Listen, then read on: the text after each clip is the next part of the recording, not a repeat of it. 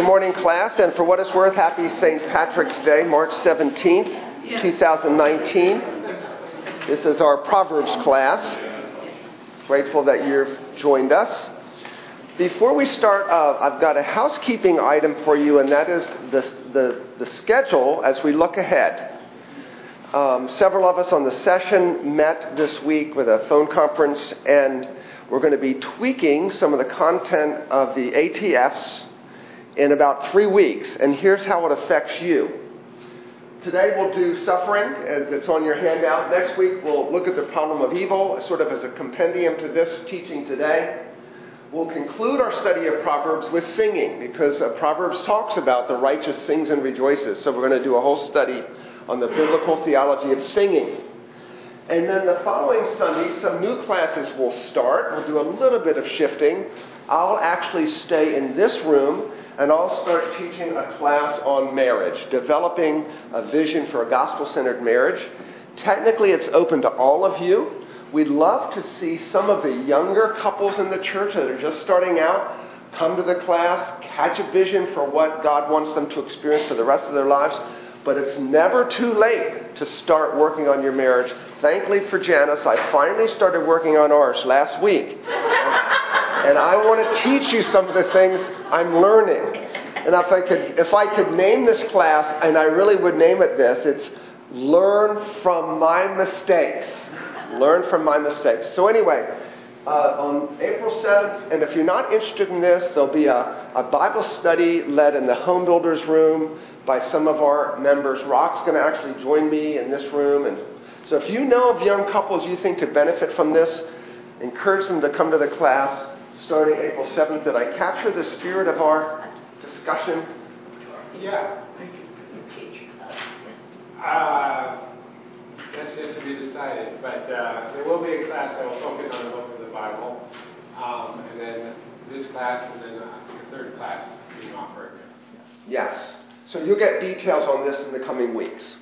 Okay? So I just want you to know what to expect for our class in the next several weeks. Good?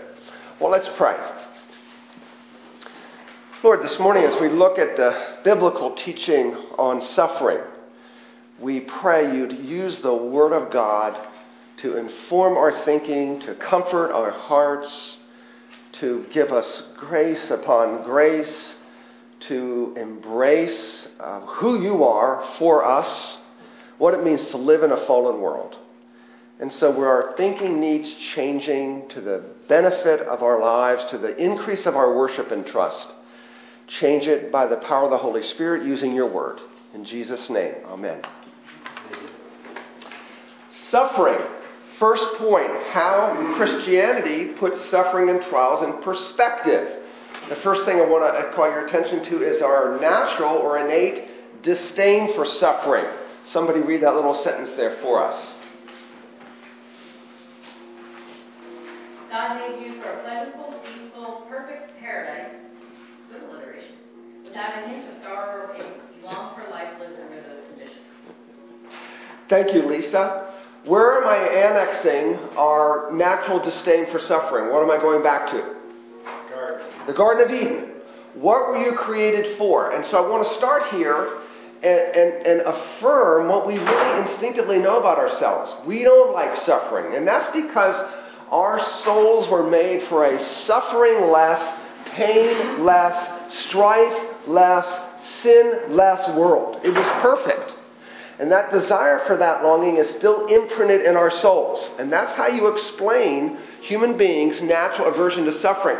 I was reading in my devotions over the weekend from Psalm 144, and you tell me why this, David writes this in Psalm 144 May our sons in their youth be like plants full grown, our daughters like corner pillars cut for the structure of a palace. May our granaries be full, providing all kinds of produce. May our sheep bring forth thousands, ten thousands in our fields. May our cattle be heavy with young, suffering no mishap or failure in bearing. No cry of distress in our streets. What is that echoing? The heart's desire for paradise. Okay. Sorry, but even in my devotions this morning in Psalm 147, uh, the psalmist writes, Praise the Lord, O Jerusalem. Praise your God, O Zion. He strengthens the bars of your gates. He blesses your children within you. How many parents don't want blessing for their kids? Of course we do. He makes peace in your borders. He fills you with the finest of wheat. He sends out his command to the earth. His run, word runs swiftly. See, there's this echo of peace. We don't want an outcry in the streets, this desire for, for a peaceful life. It comes uh, from our, our God making us for paradise. So, second thing to point out the utter brokenness of life in a fallen world. Somebody read this sentence for us. How amazing that things work as well as they do, though we don't experience greater suffering.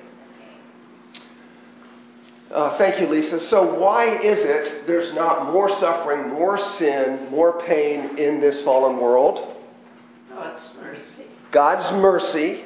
Theologians call it common grace, not the saving grace you and I experience in salvation, but a grace God has as a good, benevolent creator that He lets His benevolence rest upon this earth, keeping it from being as bad as it could be and allowing it to work as good as it does given the fall.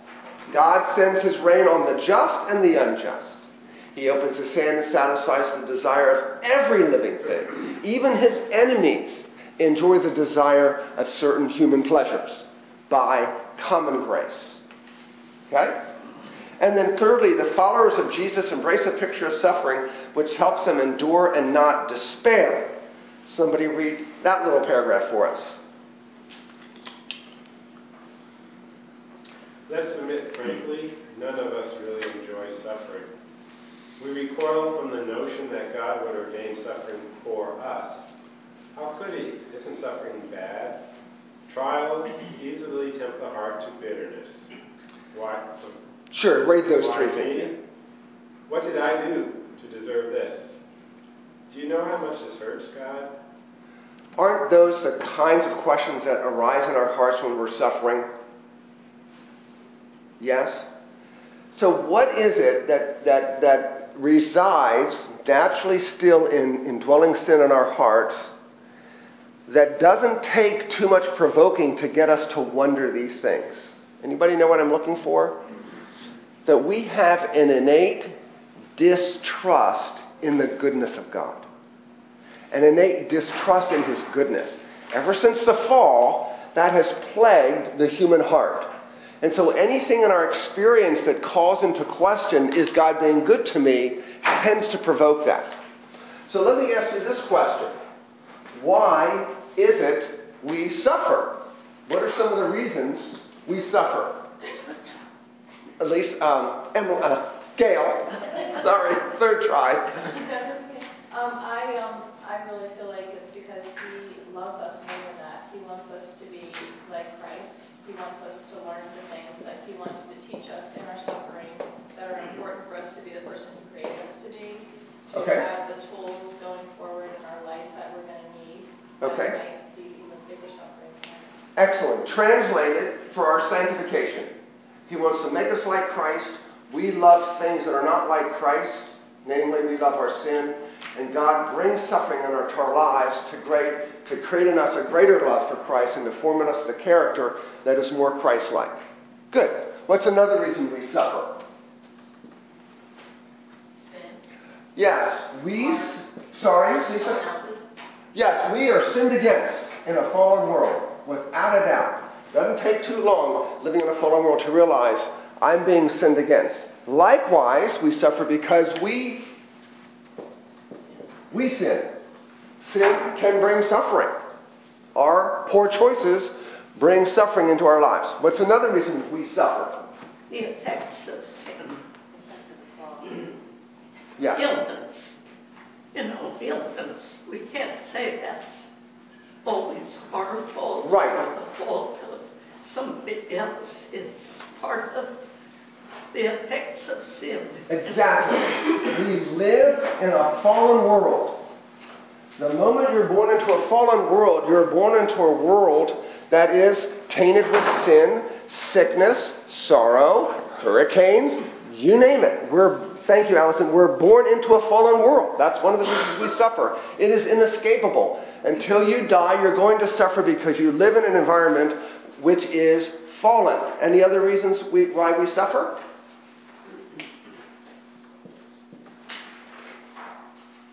For God's own glory.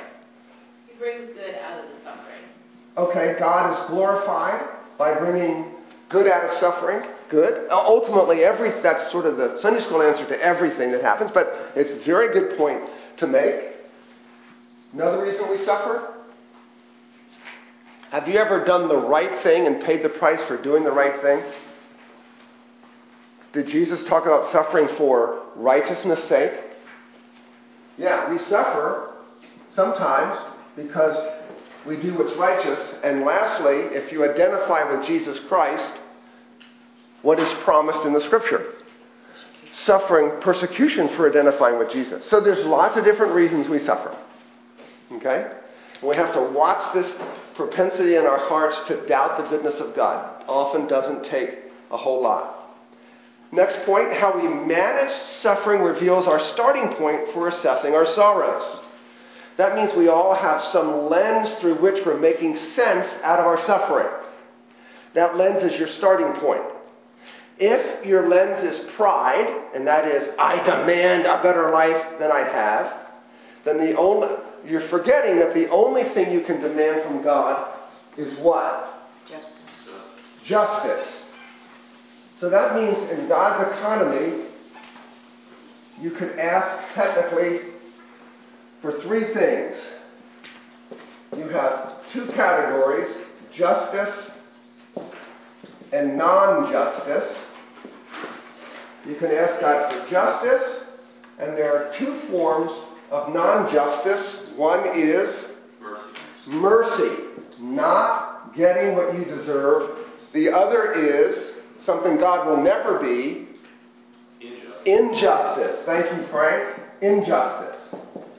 There's only three options. If, if, you, if you're seeing things rightly, you'd ask God for justice. Remember, we made was it, I think we made that point in one of the last two weeks that Adam and Eve failed to come to grips with their sinfulness, and if they had, they would have said to God, You got to get us out of your presence because you're too holy and we're not. They failed to come to grips with that. Salvation is a matter of what? Mercy. That God chooses some and not others is not unjust.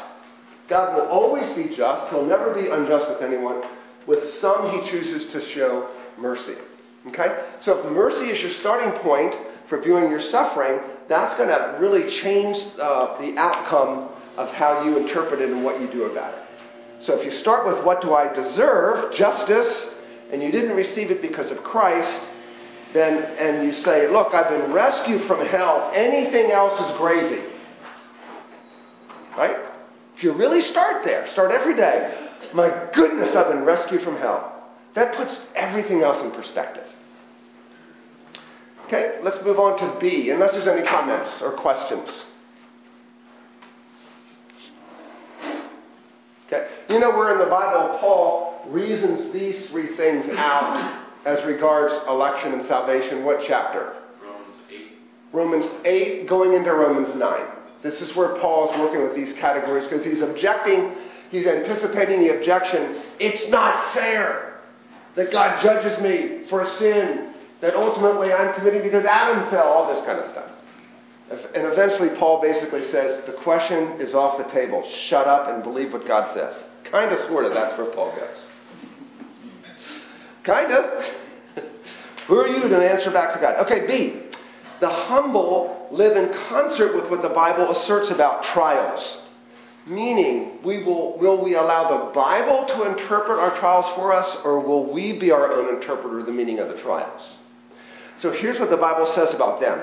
Number one, God ordains trials for our good to produce maturity and hope. Somebody read for us from James 1. Count it all joy, my brothers, when you meet trials of various kinds, for you know that the testing of your faith produces steadfastness. And let steadfastness have its full effect, that you may be perfect and complete, lacking in nothing. Thank you, Janice. So, It continues in the next Oh, oh, Why I think so. Oh, I see. Okay. Yeah, Romans, well, we'll, we'll, we'll do Romans in just a second. Let's just make sure we see what this verse is saying. You, you, uh, you're in a trial.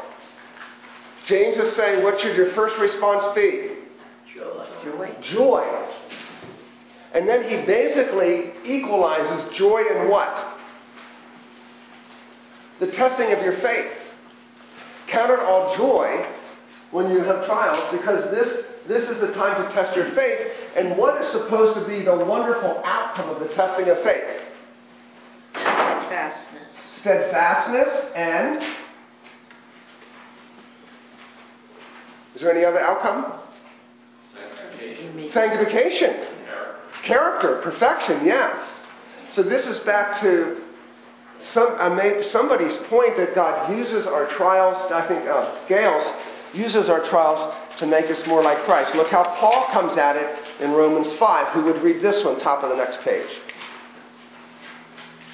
Not only that, but we rejoice in our sufferings, knowing that suffering produces endurance, and endurance produces character, and character produces hope, and hope does not put us to shame, because God's love has been poured into our hearts through the Holy Spirit who has been given to us. Thank you, Mary. Same formula? Really, same formula. James says joy, Paul says rejoice in your sufferings. Why? They produce endurance. Same, same this idea of James' steadfastness. What does endurance bring to pass? Character. You really don't know how strong the fortitude of your, of your resolve to live godly is until that's being tested or tried. The result of character is hope. The implication is we really can't live well in this world without hope. And somebody tell us what the biblical definition of hope is. It's not, I was hoping my team would win Saturday night, but it didn't i.e., there's a level of uncertainty and wishful thinking. Biblical hope is best translated with the words Faith in Christ. confident certainty. Confident certainty. What should we be? Confident is certain. The hope of glory, standing in the presence of Jesus forever, glorified bodies, being freed from sin and suffering in the new heavens and the new earth. That's the, that's the ultimate vision of our hope. And there's a sense in which I can't do life well here without a really clear sense of hope because I'll be trying to get in this life what can only be promised in the next. And that's one of the places we fall short in our humanity is using sex for that, and that's what the sermon's going to be about. Trying to find, through sexual pleasure, what ultimately can only be experienced in the presence of God. Psalm 16:11, in your presence there is fullness of joy, at your right hand pleasures forever. What a God! What a God. That's our hope. And I, I know in my heart, one of the things that, that I, I need more of is a more robust, clear, technicolor, certain hope that then fuels faithful living um, this side of glory. And think, what, but what about Paul's experience? What did Paul experience at one point? He popped his head into heaven. He saw it. Right? This is why he has a thorn in the flesh, keep me from boasting these visions I had. At one point in his life, Paul saw glory. Speechless. Words cannot describe. No eye has seen, no ear has heard. And I think God gave that to Paul because he suffered so much for Christ. Okay? But right with that clear vision of glory, fueled his hope, he was able to endure everything. We now walk by faith and not by sight. And it is the scriptures, the Holy Spirit using the scriptures, that God needs to um, cement that hope as a reality in our hearts. Actually, as an anchor. Hebrews is it 6 says that we have this hope as an anchor of the soul. And that hope is that is, is the presence of God in glory, and it's the only anchor that goes upward. All other anchors go down. This is the anchor that goes up, and it anchors us in Christ. We have that as an anchor of the soul. So without that anchor, your soul's going to be tossed and turned by whatever life throws you.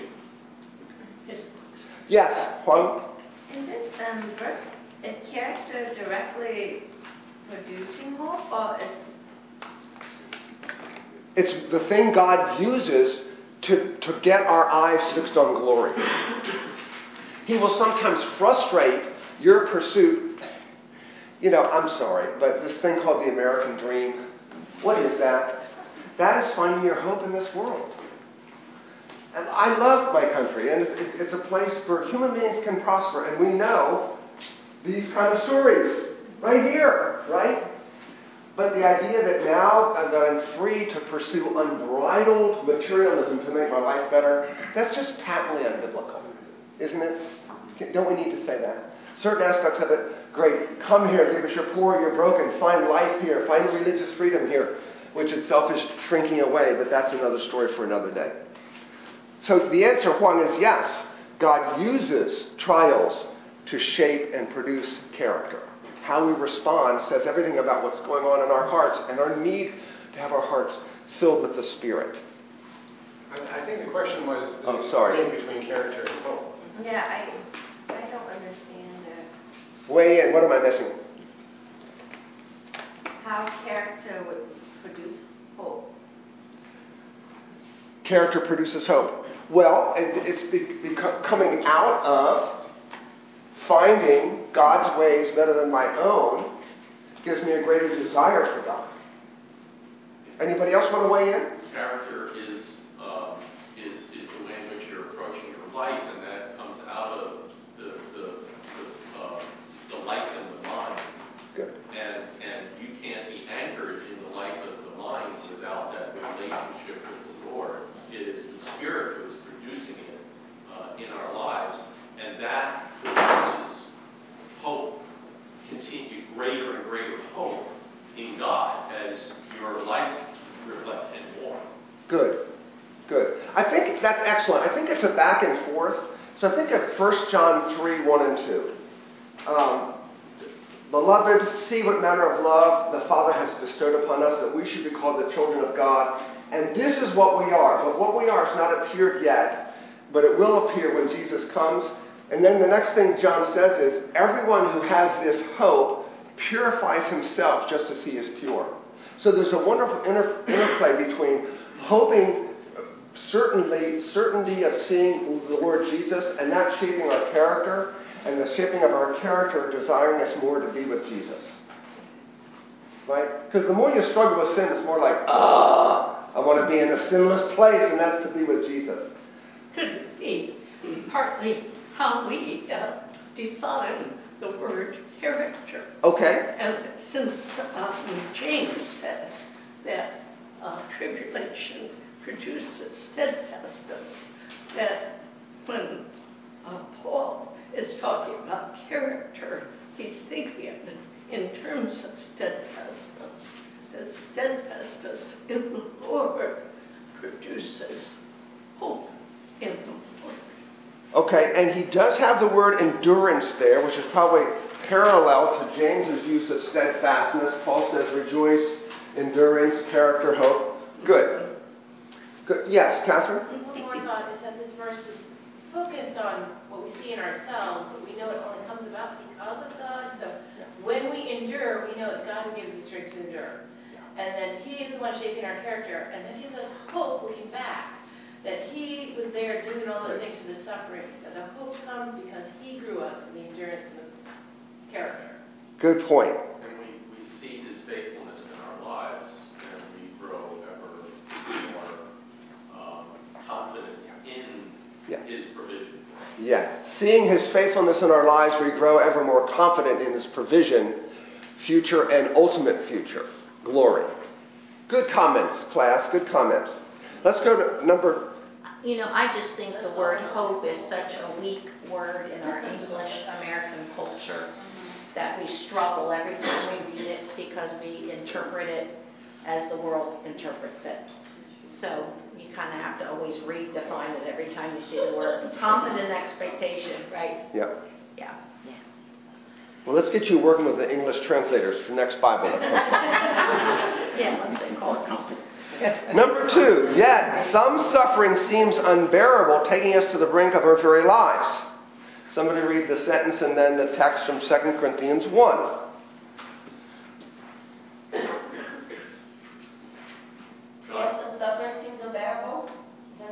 Yet Yes. Well, uh, God purposes trials, however. Okay, God purposes trials, however, the- to produce reliance upon His power, experience of His presence, hope in the resurrection, and visible answers to prayer. For we do not want you to be unaware, brothers, of the affliction we experienced in Asia. For we were so utterly burdened beyond our strength that we despaired of life itself. Indeed, we felt that we had received the sentence of death, but that was to make us rely not on ourselves but on God who raises the dead. He delivered us from such deadly peril, and He will deliver us. On Him He has set our hope that we will deliver us again. He will deliver us again. You also must help us by prayer so that many will give